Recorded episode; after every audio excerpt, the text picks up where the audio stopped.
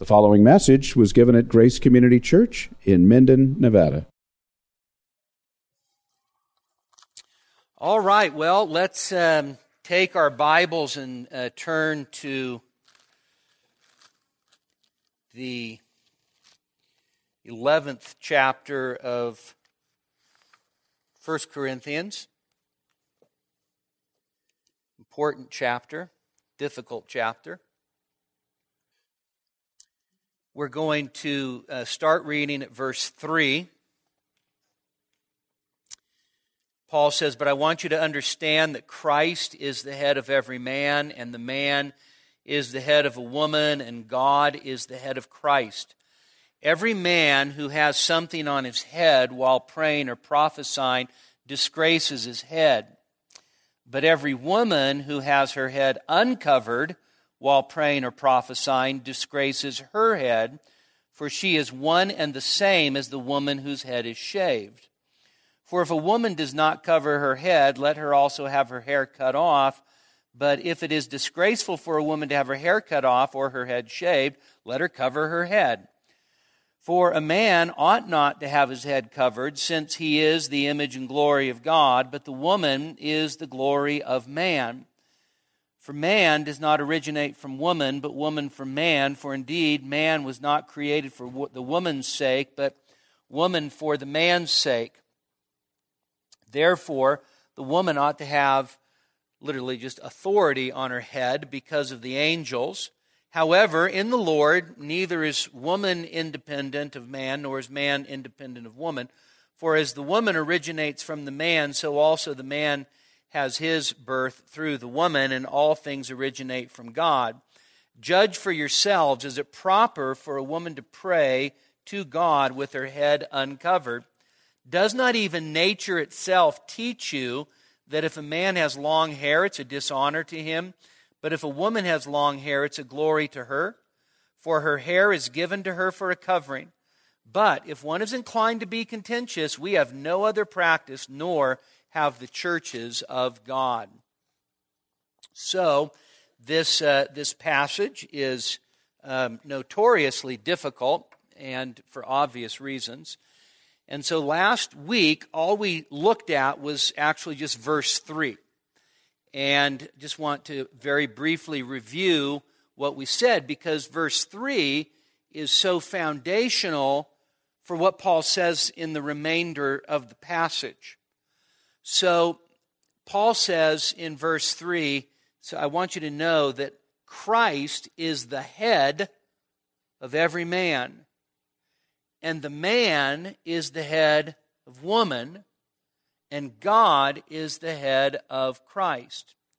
Now, I pointed out last week, and we're not going to go back and revisit all the evidence, but I pointed out that the word head, the word kephale, in the Greek text has the idea of, of authority. And you see that in other passages where Paul uses the term, uh, most particularly, probably the closest parallel ends up being Ephesians 5 um, 22 and following, where it talks about uh, that the husband is the head of the wife, just as Christ is the head of the church. And just as the church is in submission to Christ, a woman is to be in submission to her husband. And so when we think about what Paul's saying, and he's talking there then about authority, so you have a hierarchy of authority. And so Paul clearly says Christ is the head, Christ is in authority over the man, the man is in authority over the woman, and then he closes and says, and God is the authority over Christ. Now, the authority, and this is, this is vitally important, um, people that don't like the view that I'm presenting and that I hold to will often misrepresent this very, this very point. All right? The authority that we're talking about is not ontological, it's functional. So when we say the authority is not ontological, what we mean is that God the Father is not superior to Christ in essence. Okay?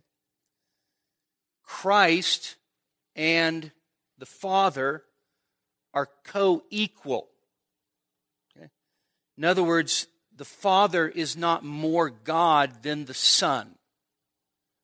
The Father and the Son are equally God. They equally share the divine essence.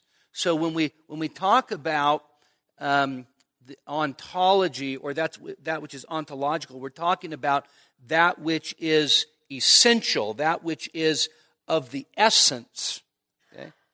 So there is no hierarchy in terms of the Father being um, superior or more God than the Son. The Father and the Son are equal. So equality in the Godhead.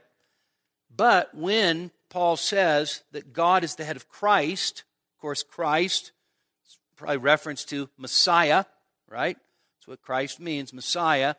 And that underscores Jesus' redemptive role. So if you've ever read the Gospel of John, you actually see that Jesus is in total submission to the Father. In fact, repeatedly says that he is in submission to the Father. I didn't come to do my own will, but the will of him who sent me. I don't speak anything on my own initiative. I only speak what the Father tells me to speak, right? I do nothing of my own will. I do what I see my Father doing. So you have this, this continue. Uh, the Father has life in himself, and he's given life to the Son. So you see that there is an authority submission relationship between the Father and the Son. So what I'm saying is that that is not inherently ontological, but it is functional. Okay? Now, if that's all we said, that would be true enough, but I want to just go one step farther, and that is the Son is the sent one for a reason. Okay? In other words, it's not arbitrary. It's not as if in eternity past the Father could have, would have said, I'll go, and the Son, you, you send me. Okay? The Father is always the Father. The Son is always the Son. The Spirit is always the Spirit. And so, even though you have essential equality within the Godhead, you also have diversity among the persons in the Godhead. So, by the way, when we say the Father, we are saying something that is not just uh, sort of a, a handy title for us to relate to God. He is the Father. Same thing with the Son. One of the, one of the points of, of, of Christian orthodoxy is the eternal sonship of Jesus Christ. Jesus doesn't become the Son at the incarnation or at the baptism or at the resurrection. Okay? Those are all forms of early Christian heresies known as adoptionism. And the fact is, is the Son has always been the Son. He is the eternal Son of the Father. And what makes him the eternal Son of the Father is that he is eternally begotten of the Father. He is of one essence. This is why we say this in, in, in, our creeds. He is of one substance. He is of one essence with the Father, through whom all things were made, right? But he is also very God, coming from very God. Very light proceeding from light, right? So he is begotten, not made. Okay? So the Son is always the Son. So I would, I would suggest to you that even though there is most definitely uh, a co equal, co eternal, coexisting relationship within the Trinity, it is the most natural thing for, in the Trinity for the Son to be the sent one and the Father to be the sender. Okay? So, in other words, the roles aren't arbitrary. Okay? Now, how does that relate? Well, I think in, in 11.3, the headship of a man over a woman, a husband over his wife, is rooted in the idea of the Trinity. And so here's, here's the other thing that we need to remember and, and really need to be absolutely uh, unmoving on, and that is to say that men and women are ontologically equal. That is, they're equal in personhood, okay? but they are different in roles. And those roles include roles of authority and submission. To, af- to affirm that, that there are difference in roles does not denigrate or devalue the worth of a woman any more than the Son being the sent one in submission to the Father denigrates or devalues the, the, the worth of the Son. The Son is not devalued in any way because he's in submission to the Father. It's different role. Same thing for men and women. The difference in role does not mean a, a devaluing of the person. And so the Trinity gives us a reflection of the relationship between the roles of men and women equal in person, distinct in role, and this view is called complementarianism. That is, man as male and female complete each other. So complementarian with an E, they complete each other in the purpose of God. Okay? Equal in person, different in role, completing each other in roles of authority and submission. That's what the Bible says. Okay? And I don't think that we have to actually be apologetic about it. I saw Al Mohler years ago. So, um, the Southern Baptist Convention was going to adopt language um, uh, in their um, statement of faith, uh, Baptist faith and message, that was just reflective of um, uh, the authority of men in the home and the church and submission of women in home and the church. And uh, Larry and uh, Al Mohler was being interviewed by Larry King, and Larry King said, "Where in the world did you get this?" That's what he said. Well, Al Mohler said, "Well, from the Apostle Paul." So now I totally understand that this is not the way that society or culture looks at the roles of men and women anymore. Okay? Uh, the, the, fact is, is that it did look at the roles of men and women like that because, because by and large, Western civilization had a Christian worldview. Okay? So that's foundational. So you can't you can't um, divorce what we're about to say regarding men and women from what Paul says in verse 3. Okay? So, so keeping that in mind. So that brings us to um, verses 4 to 6. And this is where the passage starts to get a little tricky. If it just stopped at verse 3, we'd be okay, and uh, we could move on happily.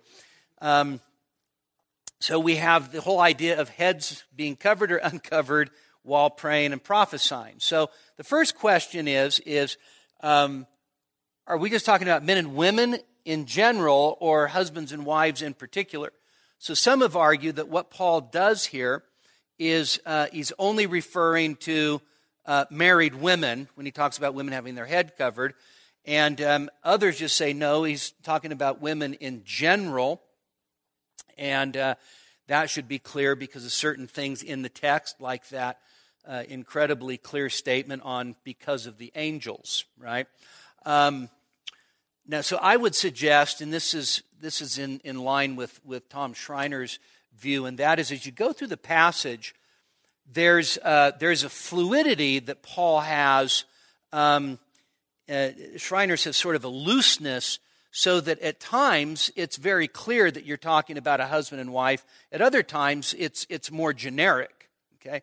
But there's a reason for that, and that is because Paul's talking about more broadly men and women in worship. All right? So, he says, every man, while praying or prophesying, if having his head covered, shames his head. Okay? So the context is clearly public worship. Okay? Um, Some people have tried to argue that the praying and prophesying is um, informal meetings and so forth. But if you look at the whole flow of 11 through 14, everything revolves around the public worship uh, that takes place in the church. All right? The very next discussion will be on the observance of the Lord's Supper. The very next discussion will be on the use corporately of spiritual gifts. And so I, I think clearly that what's in view here is praying or prophesying that is going on in public or corporate worship. Um, and he's talking specifically with a, a, man with his head covered. Now, literally, the text just says um, a man praying or prophesying while having down upon his head. That's what the text says. It's, it's a relatively ambiguous phrase, um, and so you get all kinds of uh, interesting ideas as to what this phrase means, having down upon his head. But the clue for us is that in the Septuagint, in Esther 6:12, after Haman was made to honor Mordecai, this very phrase is used as he went home. And what did he do? He covered his head. Same phrase. And it's actually clear from the Hebrew text that he covered his head. Okay? So it's like the guy, uh, you know, it's like the. Um, it's like the CEO that gets arrested and pulls, gets pulled out of his office and he puts his coat over his head um, as the cops are taking him to the car, right? That's the picture. Okay? So the man praying with something on his head, all right? Now, what exactly is Paul talking about here? Well, some people think that, that this really wasn't an issue, that there wasn't uh, a problem with men having their head covered while they were praying. Uh, so it's just sort of hypothetical to set up the argument regarding women. And uh, I, I just I don't know that that, that, that rings true. Um, it could be a reference to the idea of, of what was common pagan practice of having men having their heads covered. Okay? And so we have a number of, of extra biblical examples of uh, pagan priests, for instance, conducting worship with their heads covered. Um, it could be a reference to um, uh, a person who goes to pray and then he takes his toga and pulls it over his head. Okay? Now, that sounds weird because none of us wear togas, but do you know who wore togas? The wealthy. Slaves didn't wear togas okay, any more than, than you know, than uh, lower class people go around in tuxedos. Okay? Just, so the idea could have been that the, because remember, there is a very, very clear um, socioeconomic clash going on in the Corinthian church between the haves and the have nots, the rich and the poor. And it could be that as the uh, wealthier people went to pray, that they uh, in a sense, sort of made an ostentatious display of their status by pulling their toga up over their head. Whether that's true or not, we don't know for sure. Okay? Um, other people point out that, uh, that this could be reference to a Jewish practice. Of course, if you've ever seen, uh, let's say, rabbis praying, okay? I was on a flight to Israel and I was I got stuck in like the rabbi section.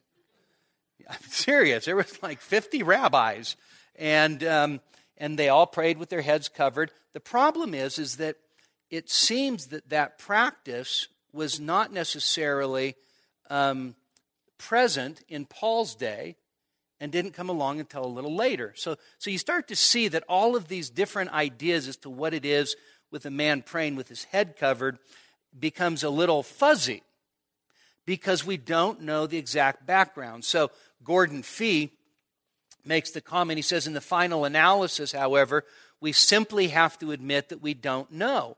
In any case, whatever it was, Paul's usage, and he argues it was hypothetical.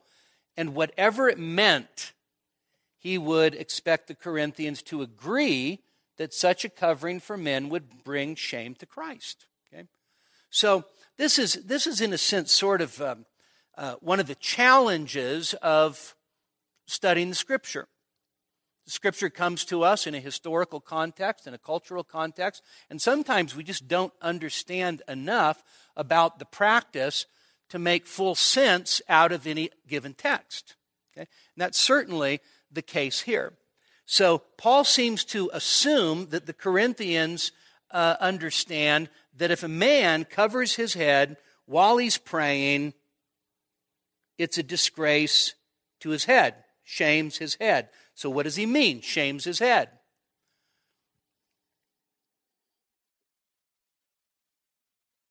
If Christ is the head of every man, it could be you pray with your head covered, you're, you're bringing shame to Christ. Okay? Could also be his head being a, uh, uh, you know, metaphorical for bring shame upon himself. In fact, you see this as an idiom in the Old Testament right? So somebody does something and um, and they pay the price for it. Okay, they brought that upon their own head. Okay, that's the language that's often used, and uh, so it could be Christ, it could be self, it could be actually just both. All right. Now, um, it's hard to know exactly where where our cultural norms come from, but a lot of them come from the Bible. And people that are generally, let's say, a little older, um, see a young man walk into, let's just say, church, and leaves his cap on the whole time. Okay? I'm not going to ask for like a, a, a, a poll, but I know that that seriously bothers some people. Okay? Right? And one of our elders, it bothers a lot. Okay? Um, that's sort of, there's a, there's a cultural norm. Okay? Now, cultural norms change. Okay? So, um, if you show up during the week and drop into my office, I might be wearing um, a hat like Melanie's wearing right now. I might be wearing my a camo hunting hat. I may be wearing a Giants hat, or if the A's win tonight, I may be wearing an A's hat, you know. And I'll be sitting there at my desk with a hat on, all right? Now, let me just say that, let's say 40 years ago, it was just impolite for a man to wear a hat inside a building, right? So that's that's kind of faded away, but there's still sort of a strong sense of, you know, if you're coming in to worship, you know, you take your hat off, right? That's a cultural norm. Okay? Now, I'm going to make a big deal a little later about how cultural norms change, all right? But Paul seems to say, you know what? It seems fairly obvious to me and to you guys that if a guy is praying or prophesying. So I, I, I wasn't going to do this. So I was so glad when all the Wellers and Wetmore showed up with their heads covered because I was going to come in with a baseball hat on and start teaching. Okay? okay? Now, how many of you would have thought that was odd? Okay? How many of you would have been bothered by that? Yeah. Less bothered by thinking it was odd, but my, my bet is those of you that thought it was odd probably would have been bothered by it too. Like, um, think about this. What if I showed up on a Sunday morning I was wearing shorts? Some of you wouldn't care. Some of you would think I'd lost my mind. Some of, some of you would think that Ariel lost your mind. okay? So you're just, there's just things that you just go, ah, you know, what if I showed up um, uh, to a, a funeral just dressed like this, right? I, to me, you know what that would be? It'd be disrespectful, right? There, so, so, so there are cultural norms that are reflective of, of respect. There are cultural norms that are. Now, this is where, of course, generations can clash a little bit. But Paul seems to say, hey, everybody knows that if you're praying or prophesying and you're a man and you're covering your head, that it's a shame to Christ or to yourself or to both. And then he gets to the um, the real knotty question, if it just stopped there, I'd just say, great, guys don't wear hats. Uh, but it doesn't. Every woman, while praying or prophesying, this is verse 5, with uncovered head shames her head, for this is one and the same with being shaved. So, the first thing you got to deal with is, of course, women praying and prophesying in public worship. Right? Um, so, uh, by the way, Acts chapter 21, verse 9, Philip had seven daughters, and guess what they were? prophetesses. Okay? So here's a situation that's going on in the Corinthian church. Now, this is probably the rub of, of what Paul's getting at in, in terms of the Corinthians. Okay? And that is you had women who were praying or prophesying in the public assembly with their head uncovered. Okay? Paul says when you do that, you're shaming your head. Ooh, who's that? Yeah, probably your husband. Okay? Now, then he turns around and he says, For this is one and the same as being shaved. Okay, that's obvious. Well, let's deal first of all with the idea of women praying and prophesying. Let me just say that there's two, there's basically, well, let me just say there's three, three approaches. And, and the first is that women praying or prophesying. Someone like Wayne Grudem, for instance, would argue that the functions of prayer and prophecy were, were non authoritative functions in the apostolic church. So that um, the kind of prophesying that Paul's talking about, the kind of prophesying you see in the book of Acts, didn't have the binding authority, let's say, of the Old Testament prophets. So Grudem would say, and I think that there's some validity to this, that, that the parallel to the Old Testament prophets are not New Testament prophets, but New Testament apostles. Okay? New Testament apostles spoke the thus saith the Lord with the same level of authority as the Old Testament prophets. Okay? So he would see so Old Testament prophet, New Testament apostle, and then a subcategory of New Testament prophet and they, were, they did not have the binding authority, let's say, that an apostle had. And there are certain examples of this in the book of Acts. Uh, so some people just look at this and go, okay, praying, prophesying, no big deal, because praying, prophesying uh, is a non authoritative function, and Paul doesn't want a woman to exercise authority over a man or to teach a man, but praying and prophesying is, uh, is neither authoritative nor is it a form of teaching. Prophesying could be a form of uh, spirit led um, exhortation or testimony or something like that, and they say well, that doesn't fit. Okay? The, uh, the other is that this is a, a, moot point except for praying because prophesying is a gift that's no longer um, in existence in the church. So, whatever prophesying was in the early church, it no longer exists today.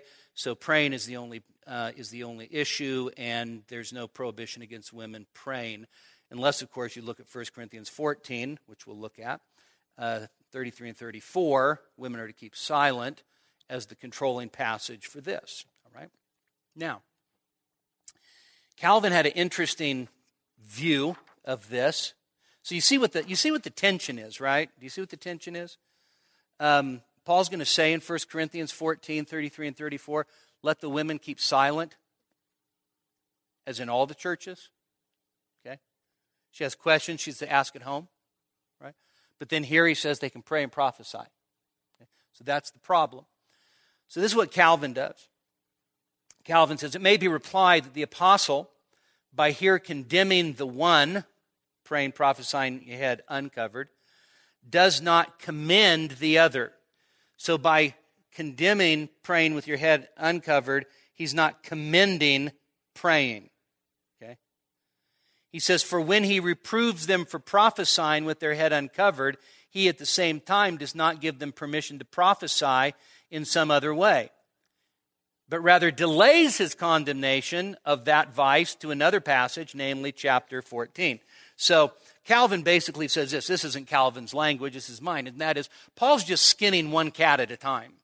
Okay? Okay? And so he's dealing with this here, but he's not going to deal with everything about it, and he's going to wait till later. All right? Um, I don't really know that that's, that's all that compelling. All right? So, whatever the case, the women are praying and prophesying in the assembly. Okay? And it looks like they're doing it with their head uncovered. Now, Paul says if you do that, you uncover, you shame your head. That is your he- husband. So then the discussion becomes what, what exactly was it about uncovered hair? Well, the word itself is used in a couple of Old Testament contexts, Numbers 5, for instance, and the hair let down loose, okay? The hair let down loose was um, a sign that you're available. Okay? Right? Now, is that true today? No. Okay? So keep that. Everybody like, you know. Um, so some people think the head uncovered means the hair was let down to flow freely, okay, which was a sign of uh, sexual attraction and availability. All right?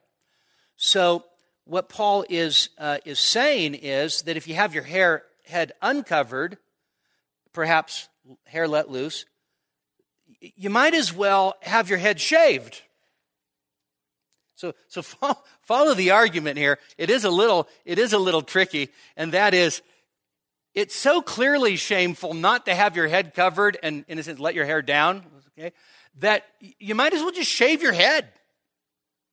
Now, understand that that there's been um, older suggestions that don't really have much weight anymore that prostitutes shave their head. There's no evidence in the first century that prostitutes shave their head.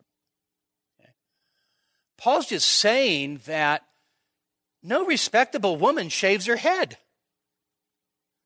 No respectable woman shorns what he's going to call later her glory.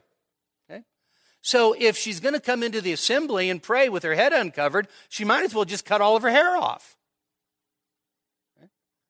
So, in, in a sense, it's sort of a hyperbolic argument, right?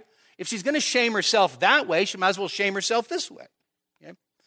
And so, um, Schreiner actually says no respectable woman would shave her head. Now, what, what, by the way, what is it about a woman that shaves her head? What's the goal? Often. Well, that's true, but don't know that's the intent. Let's say, let's say you see a woman walking through, um, you know, Raley's with her hair cut like mine. Okay? Wants to be like a man wants to at least look like a man. Okay? That's the idea. So Paul's saying, just as sure as having a head uncovered shames your head, the, the fact is, is that if you're going to do that, you might as well just shave your head like a man and shame your head that way.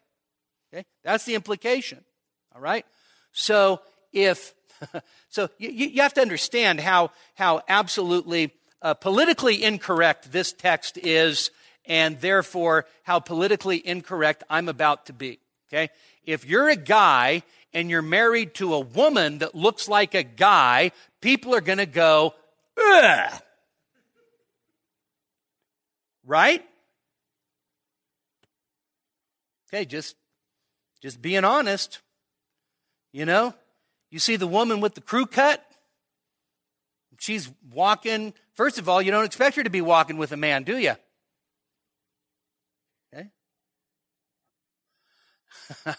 yeah, so don't worry, it's going to get worse. Verse 6 For if she will not be covered, then let her be shorn. Now, if it is a shame to a woman to be shorn or shaved, let her be covered. So, so you see what Paul does with this argument. He starts off, if she has her head uncovered, it's a shame to her head, that is to her husband, and so she might as well just shave her head. So if she's not going to be covered, then let her be shorn. Now, if it's a shame for a woman to be shorn or shaved, which is the same as having her head uncovered, just have her cover her head. It's simple, right? The answer is simple. You don't have to shave your head. Just cover it. That's what he's saying. So, the woman that's being considered here in Paul's argument is not wearing the head covering. And what Paul's saying, the, the reason, by the way, shorn and shaved works its way into the argument is because Paul's point is by not wearing the head covering, you're breaking down the male female distinctions which should be present in worship. By so doing, she's shaming her husband. The women, so the women in the Corinthian assembly who were not adorning themselves properly were showing that they were not properly relating to their husbands or the leadership in the church. So, in a sense, the uncovering of the head okay, was really sort of a symbol of usurping authority by casting off the norms of, of, of cultural femininity. Okay? Does that make sense? Okay. So, so you can imagine, so uh, think back to some of the stuff that we've said about some of the Corinthian women. So here you have this super spiritualized, we're sort of like already angels. We speak with the tongues of angels. We are above marriage. We don't marry like you know we're like the angels we don't marry or given in marriage so forth and so here you have this like this super spiritualized view that they had, that they were already living, you know, nine feet above the earth and already in the age to come. And so the male female distinction to them was absolutely irrelevant. Okay. Paul's argument in the text is that male female distinctions are not irrelevant and they're not in, irrelevant in worship. Okay. So, um, In a sense, the rebellion was to cast off the norms that reflected femininity. Now, that brings us to Paul's next argument in verse 7. And this is, in a sense, his argument from creation, verses 7 to 9. A man ought not to cover the head being the image and glory of God, and the woman is the glory of the man. Now, what Paul's going to do here, and this is, this is important to understand, and uh, this is the way Schreiner puts it. He says, We see again, cultural practice has a theological foundation. Okay? So, Paul starts off with man is the image and glory of God. Where does that come from? Well, it comes from Genesis 1 26 to 28. But is not woman also the image and glory of God? The answer is, of course she is. Both men and women are image bearers. Both men and women reflect the glory of God. But Paul's point here is different. Paul's point here is not to underscore equality of person, but in a sense, a hierarchy in creation purpose. Okay? So when he says man is the image and glory of God, he's saying God creates, so think of the order. God creates Adam, and God creates Adam, invests in Adam his image. Adam becomes a living soul, and Adam is now made for the glory of God. That is, Adam was created to honor God. Okay? Then Paul says, and woman was made to honor man. Now, that doesn't mean that she doesn't honor God, but it does mean that the woman's role is to honor the man, and that's the way in which she honors God. Okay? So, she is, so, so remember this. We, we, we do this every wedding, right? So, it is not good for man to be alone, Genesis 2.18. I will make a helper corresponding to him. I've told you, I told you before that that the, the wording there is, is vital. So a helper, that is an azer, and then kenegdo, that is uh, one who corresponds to him. So a helper who corresponds. So there's the idea of equality, but also difference. Okay? By the way, it's not denigrating to say that the woman was made to be man's helper because there are plenty of places in the scripture where God says he's our help and he's our helper. And so it's not a denigrating thing. And, and for some reason, our society, our culture cannot get over the fact that the minute that you say that there's a, um, that there is a, a complementarian relationship between men and women, and women were created for a different purpose than men, all of a sudden everybody loses their mind. But the fact is, is that if, if you're a man or a woman, you don't find the ultimate fulfillment that God has for you until you find the fulfillment of what He's made you to be. That doesn't mean everybody's a wife and a mother, okay? But it does mean that the, that the purpose for the woman and the purpose for the man are two different purposes. In one sense, there's one grand purpose that they both share. In another, in, in, in, a, in a sort of a substrata sense, there's a different set of purposes. Okay? And so Paul is just simply saying man was made for God's glory, that is to glorify God, to honor God. Woman was made to honor the man. You could, you could almost, and that's the way in which she serves the Lord and honors the Lord. And then Paul turns around in verse 8, says this great statement For man did not come from woman, but woman from man.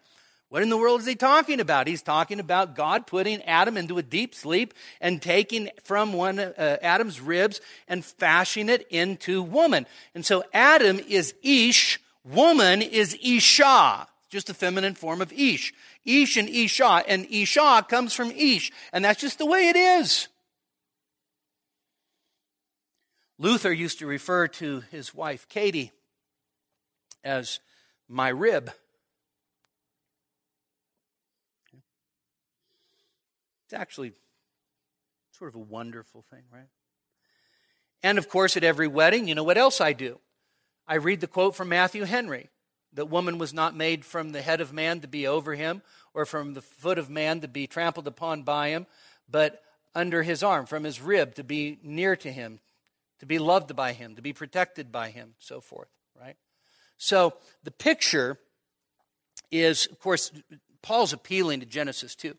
Then he says, For the man, for also the man was not created for woman, but woman for man. And so all he's doing is he is appealing to what is abundantly clear in Genesis chapter 2. Now, for people that want to say everything that Paul's talking about here, head coverings, um, man's the head of woman, all of that's just cultural. That's not our culture anymore.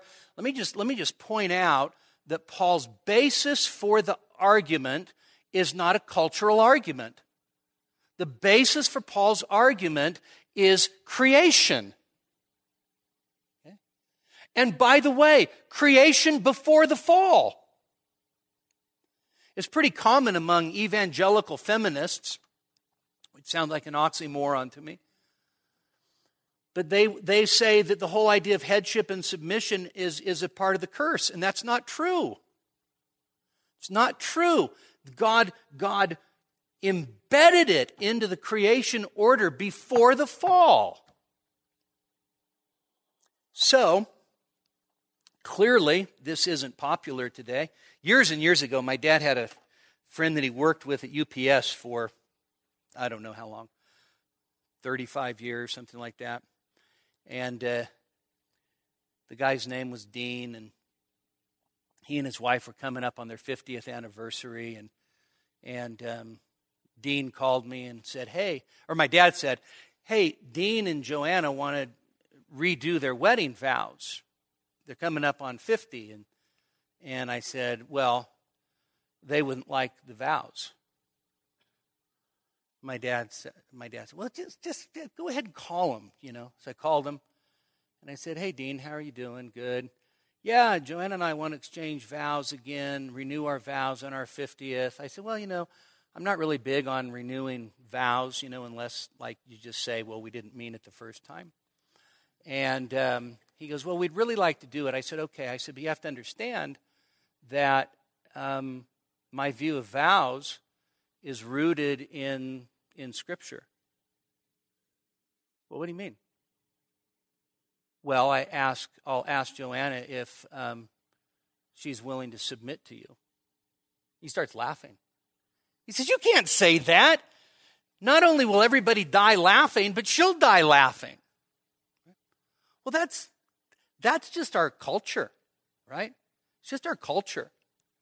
It's this, it's this egalitarianism that hates the idea of authority and submission and does everything it can. By the way, this is not just um, in, in, the realm of male and female.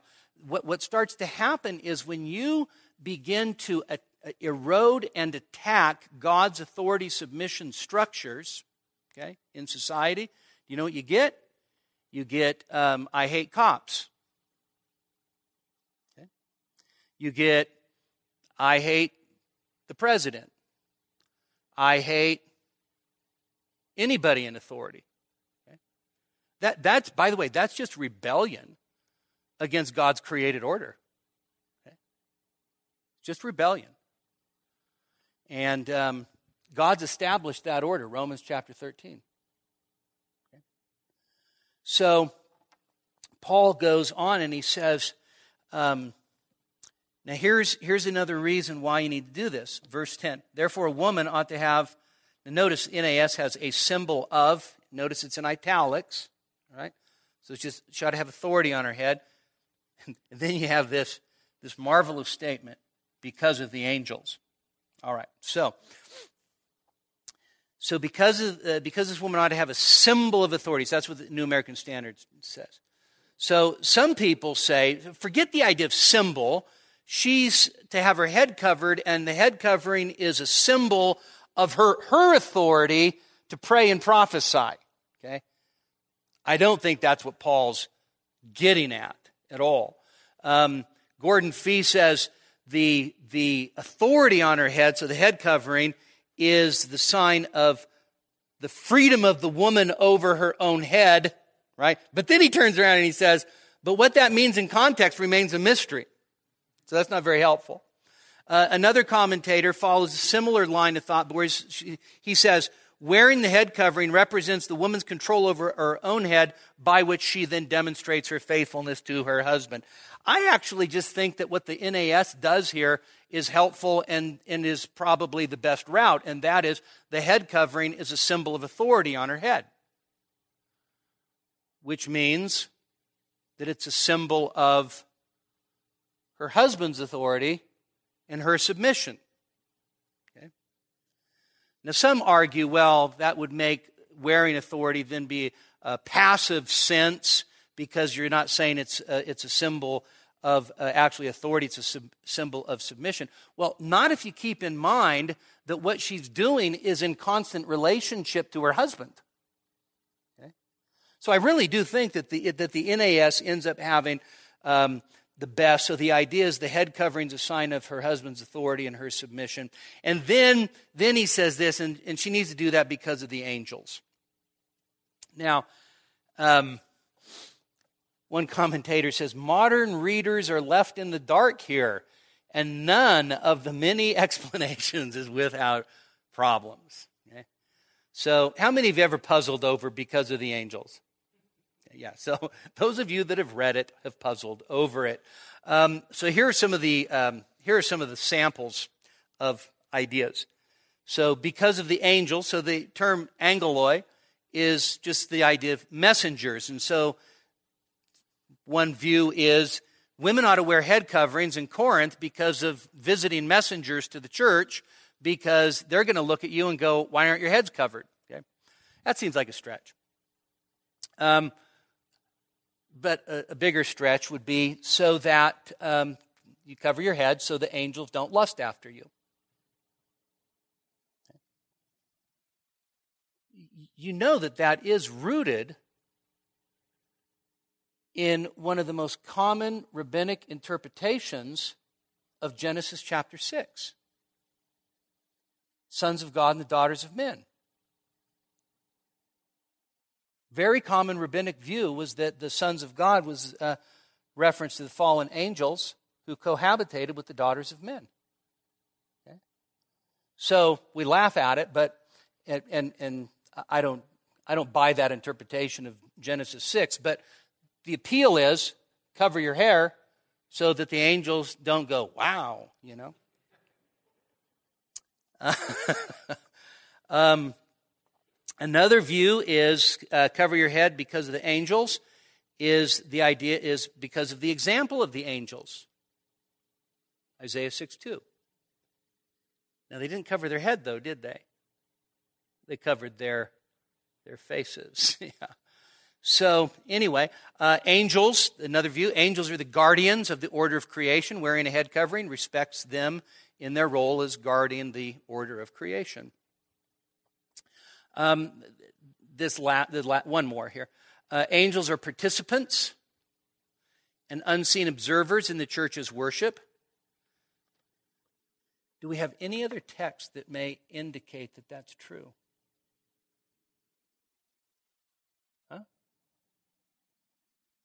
In Ephesians 3:10. Okay.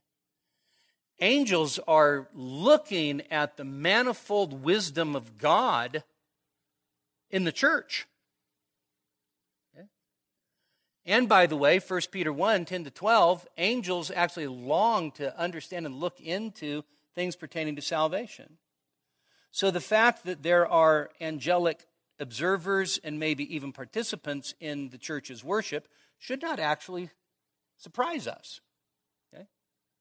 And so, you know, don't get uh, don't get too freaked out about it, but just think, you know, here we are, we're singing and we're we're praising the Lord, and unseen to us are angelic observers. And what we do is important. Okay?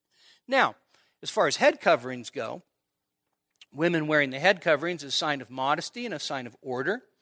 And so the higher audience, this is the way the argument goes, the higher audience requires decorum in the absence of flaunting of self and one's beauty. Okay? So, so you understand, no, no um, explanation. You go, oh, that one's it, right? Because it's just strange. So Paul says, because of the angels. Then he goes back to creation, verses 11 and 12. And, and, he says this. So, so, by the way, what Paul wants to do in 11 and 12, I think, is he wants the, the, the church to avoid misunderstanding. And the text just literally reads like this In the Lord, neither is woman without man nor man without woman. Okay. Now, the way the NAS does that is uh, woman is neither is woman independent of man nor is man independent of woman. And then Paul gives, in a sense, sort of the, the uh, rounding out. For the woman originates from the man, so that's reference to Adam and Eve, and so also the man through the woman. Everybody sins. Okay? So, so what Paul's saying is there's, in a sense, there's sort of a parity of origins. Woman first has her origin from man, Genesis 2, and ever since, every man's come through a woman. Okay? That's simple. And so ultimately, all things originate in whom? Well, God Himself. And so, again, what Paul's doing is he's, um, by the way, if, if, I think if he doesn't make this argument at the end, then there is probably too much of a tendency to assert somehow the authority and maybe even to misunderstand that to be superiority of the men. Okay? So, mutuality of origins, okay? Man, woman comes from man, Every man's come from a woman ever since. Okay? And all of us come from God. The idea is, is we're all equal in the sight of God. We all come from God Himself. God's created, in a sense, a, a world in which there is unity and diversity. Then in verse uh, 13, I was really hoping we could get here tonight. Judge for yourselves. Is it proper for a woman to pray to God with her head uncovered? Paul's going to now argue from propriety and from nature. All right? By the way, he says in uh, 1015, You judge what I say. Okay? That's kind of what he says here, right? You judge for yourselves. So, do you think what Paul means is something like this? All right, Corinthians, I've laid it out. You make up your mind as to what the right thing is. No. This is not you now you get to decide what's true. This is something like this. When he says, You judge what I say, it's more like this use your head. You, use common sense, right? Just judge what I say. Put, put your brain back inside your noggin and just use some common sense. And then he asks the question Is it proper for a woman to pray to God with her head uncovered? And there, in, in a sense, now, this is so helpful to remember this in this passage. Theology and culture intertwine. The theology is the, is the background, the foundation for the cultural practice. So, when he says, you judge it for yourselves, is it proper for a woman to pray with her head uncovered? There was an assumed impropriety in the first century for that to be true, for that to happen. Now, is the theology behind that true today? Even though the cultural expression may be different. Yeah, so, so this, is, this is actually a very important thing for us to understand.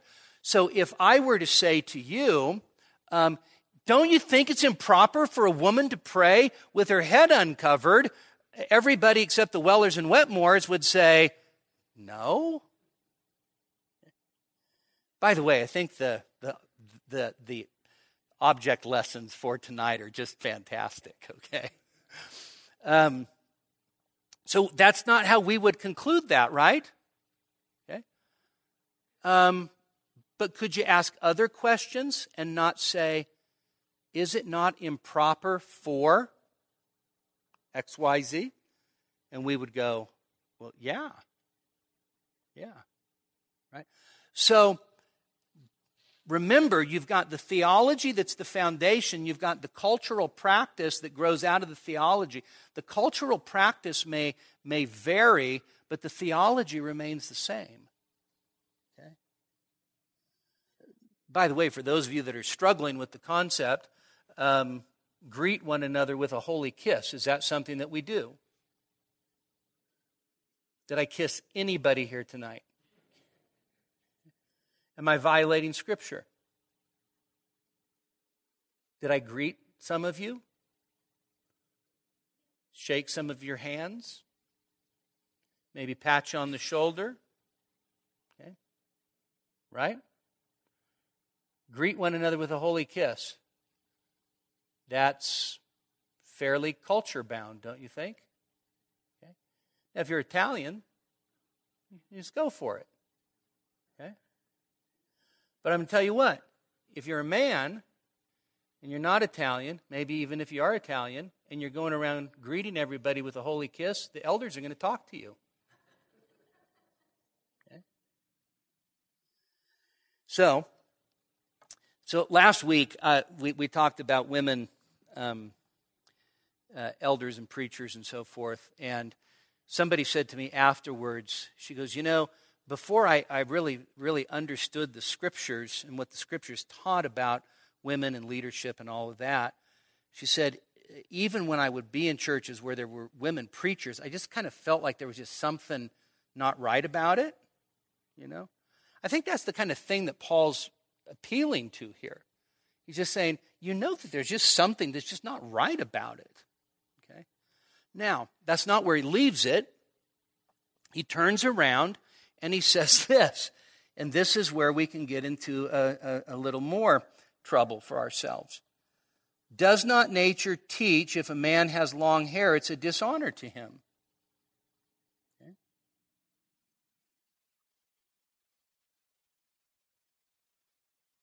Doesn't nature teach this. Now, I know some of you were hippies. I, I heard, I want to see pictures, but I heard Pastor Charlie used to have really long hair. Isn't that true, Phil? Do you, do you remember Charlie in the days of long hair? Okay, beard. All right. Well, Charlie had long hair. Lots of uh, lots of guys had long hair back in the day, right? Yeah. So, whoa! I want to see pictures next week. All right. Okay. Now,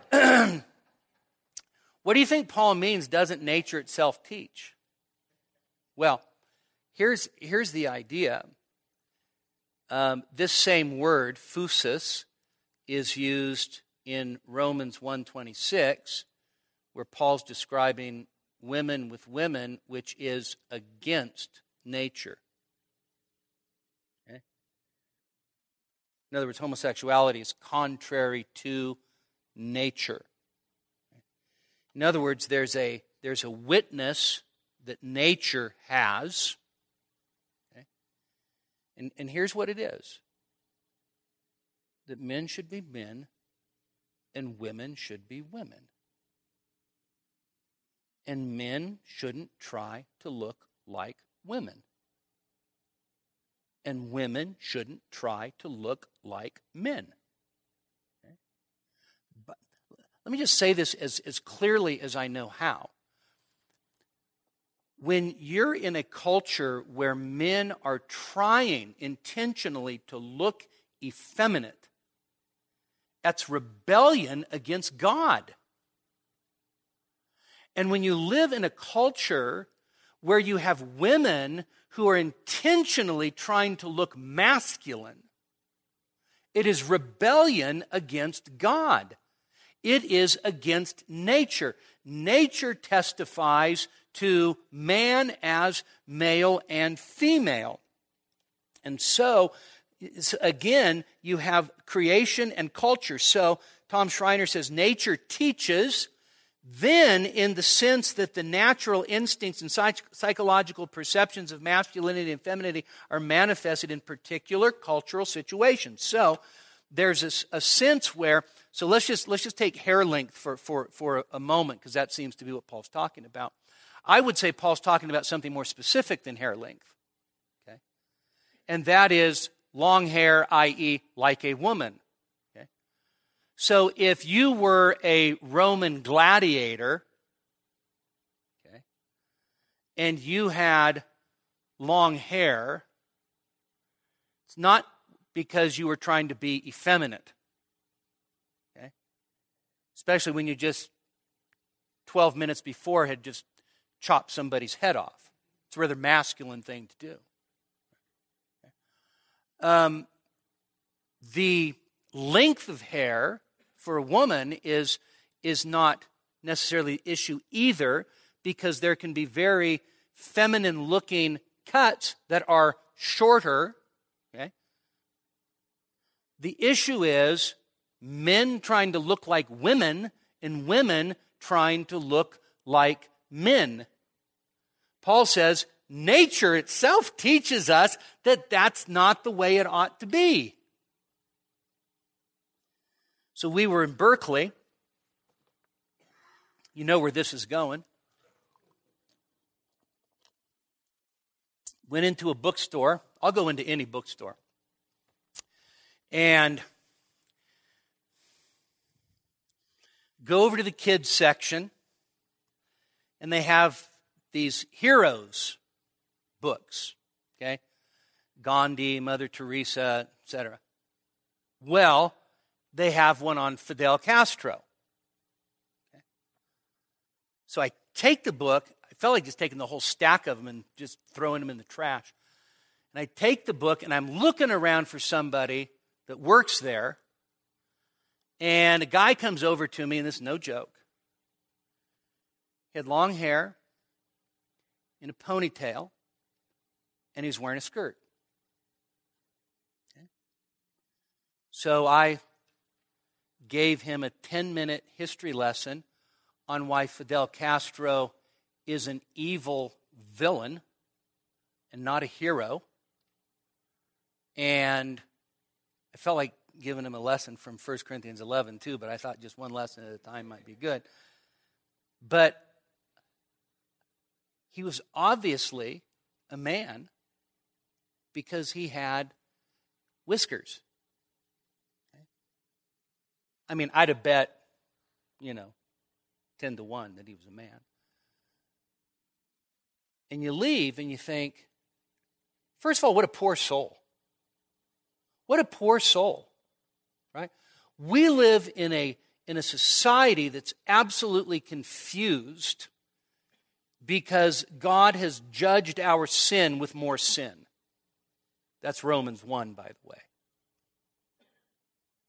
And so I want you to understand that on the one hand, nature says, what you're doing, the way you're making yourself look, that's against nature. And we need to understand that's rebellion against God, this rebellion against God's created order. But then we also need to realize that is a poor soul that is incredibly confused, that desperately needs Christ. So Paul then turns around and he says, I've got to do this quickly. If a woman has long hair, is it a glory to her? And the answer is yes. So if a man has long hair, it is dishonor to him. If a woman has long hair, it is a glory to her. In other words, when, when the woman actually looks like a woman, she is reflecting what God made her to be, and it's beautiful. Just as sure as long hair is a disgrace to a man, shaved head is a disgrace to a woman because there's a confusion of the genders. But when a man looks like a man and a woman looks like a woman, when the woman looks like the woman, it's a glory to her. Now, he does say her hair is given to her for a covering. Now, this into this passage has caused a lot of um, confusion because there are quite a few people that are more than willing to take that one passage, her hair is given as a covering, and then turn around and read everything that went before in terms of, okay, well, it's just her hair that's the head covering. Well, that can't be actually. Okay? That can't be. Paul does not say here that she was given her hair in the place of a covering. Okay? I think this is the best that I can do. Um, Garland, nature has given women hair as a glorious natural cover. Therefore, women should follow the lead of nature as defined by social decorum and cover their heads. So, in other words, the, the woman's hair is a covering, it is her glory, but that doesn't negate what Paul has said in terms of signs of submission and authority and so forth. All right? Verse 16, we should preach on this a lot longer. Uh, if one is inclined to be contentious, which I know none of you would ever be, so we won't spend too much time on this. By the way, the word contentious is uh, if, if any of you want to be a strife lover, a lover of strife, okay? quarrelsome. Paul says, We have no other practice. We have no other practice, nor do the churches of God. In other words, um, what I'm telling you is the apostolic practice. What I'm telling you is the Christian church practice. So if you want to be contentious and be out of step with what I'm saying, then you have to realize you're out of step with everyone. Okay?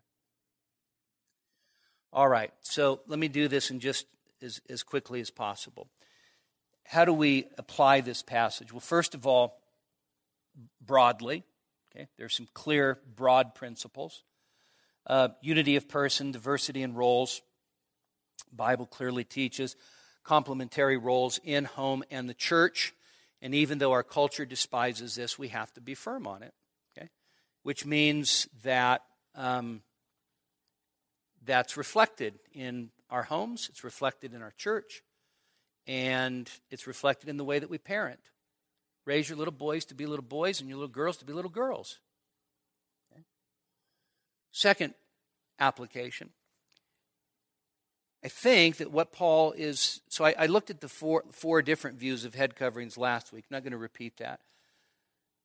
But I think that the principle is that gender distinction should be noticeable in our gatherings and in our worship. Okay? gender distinction should be noticeable in our gatherings and our worship. Okay? So it's a good thing there's just a few of you here tonight because this is always this I'll tell you what saying what I'm about to say has gotten me in more trouble than preaching on election or tithing. And that is Christian women ought to be committed to modesty. 1 Peter 3, 1 Timothy 2. Modesty, although cultural norms do change, modesty is a clear scriptural teaching. Okay? I think that um, immodesty really fits into maybe even the broader category of, of usurping gender roles. Because immodesty is provocative, it is um, lascivious, that is, it's designed to cause other people to look, to lust. And the Bible is, is very clear that, that women ought to be um, adorned modestly. Okay? Now, what that means is not that you wear a gunny sack. Okay? Or that you find the baggiest pair of Carhartt overalls. Okay? God created women to be beautiful and to adorn themselves in a way that doesn't draw undue attention to themselves or doesn't cause people to look at them in a way that is inappropriate. But God created women to be beautiful and to be women and to, in a sense, exhibit the femininity that God has graced you with is a blessing. So, gender distinctions are important. Um, women should avoid looking like men. Men should avoid looking like women. We've, we've touched on that. But understand also that there are cultural expressions of this that, that are in flux. So I mentioned guys wearing a hat into a building, how that's kind of changed a little bit. Um, 40, 50 years ago, uh, you wouldn't see women wearing pants, right? Okay. In fact, that was that was just positively wicked. Okay. Don't, we don't really look at it that way anymore, okay? Um, so we don't go, oh, she's wearing pants. She must be a, a raging feminazi. Okay? We don't think like that, okay? But we still know a fundamental distinction between a person that's dressed in a feminine way and someone that's not. Okay? And so we, we need to think about these things because there are, on the one hand, um, cultural norms that, that shift, and we want to be sensitive. So, in other words, we don't want to be the kind of people that are judging other people because they're not doing it exactly like we do it, okay? But we also have to understand that there are also cultural norms and trends that, that, that really do sort of undermine the fundamental distinction between men and women. Okay? So that's, that's sort of the tension that the church has. So if head coverings don't communicate in the 21st century what they communicated in the first century, then the question is well, what does? So that, that's, that, that is, in a sense, the, the obligation that we have when we think about this text. Okay? Because I, I think that just to say, well, the text says head coverings, so head coverings, I think is, in a sense, misses the, the distinction between the theological foundation and the cultural expression. So if the cultural expression doesn't communicate the theological truth anymore, then you look for what is an uh, uh, equivalent cultural expression that helps us express the theological truth. Okay? So go back to your holy kiss. Okay? I'm not going to kiss you, but I'll shake your hand or I'll hug you. Is a handshake or a hug a cultural equivalent of the holy kiss? Sure. Okay? So we've got to think about that. And by the way, most of the time when women wear head coverings, except for the ones here tonight, obviously, um, a, a, lot of times, you know, just wearing a hat, for instance, doesn't com- communicate what Paul's at after here. Okay? So how do we do that? Well, I want to just I just want to give just a few things and suggestions. Intentionally feminine. Intentionally feminine.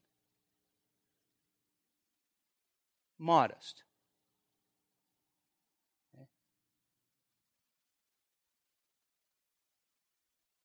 Is it possible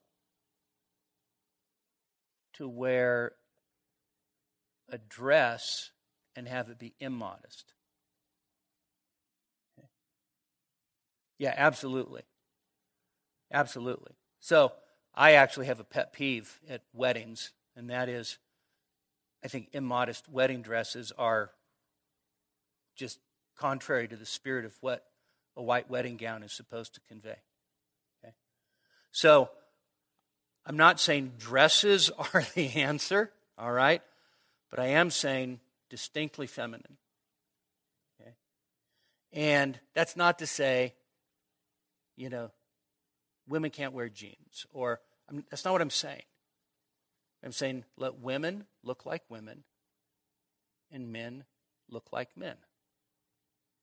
And when we do that, I think that reflects what Paul is getting at, at least in a broad sense, in this text. Okay? All right, well, make sure you go home and share it with all your coworkers tomorrow. Let's pray. Lord, thank you for this text. We thank you for how difficult and challenging it has been. And we pray that you'd help us, give us wisdom to know how to apply it. In Jesus' name, amen. We hope that you were edified by this message. For additional sermons as well as information on giving to the ministry of Grace Community Church, please visit us online at gracenevada.com. That's gracenevada.com.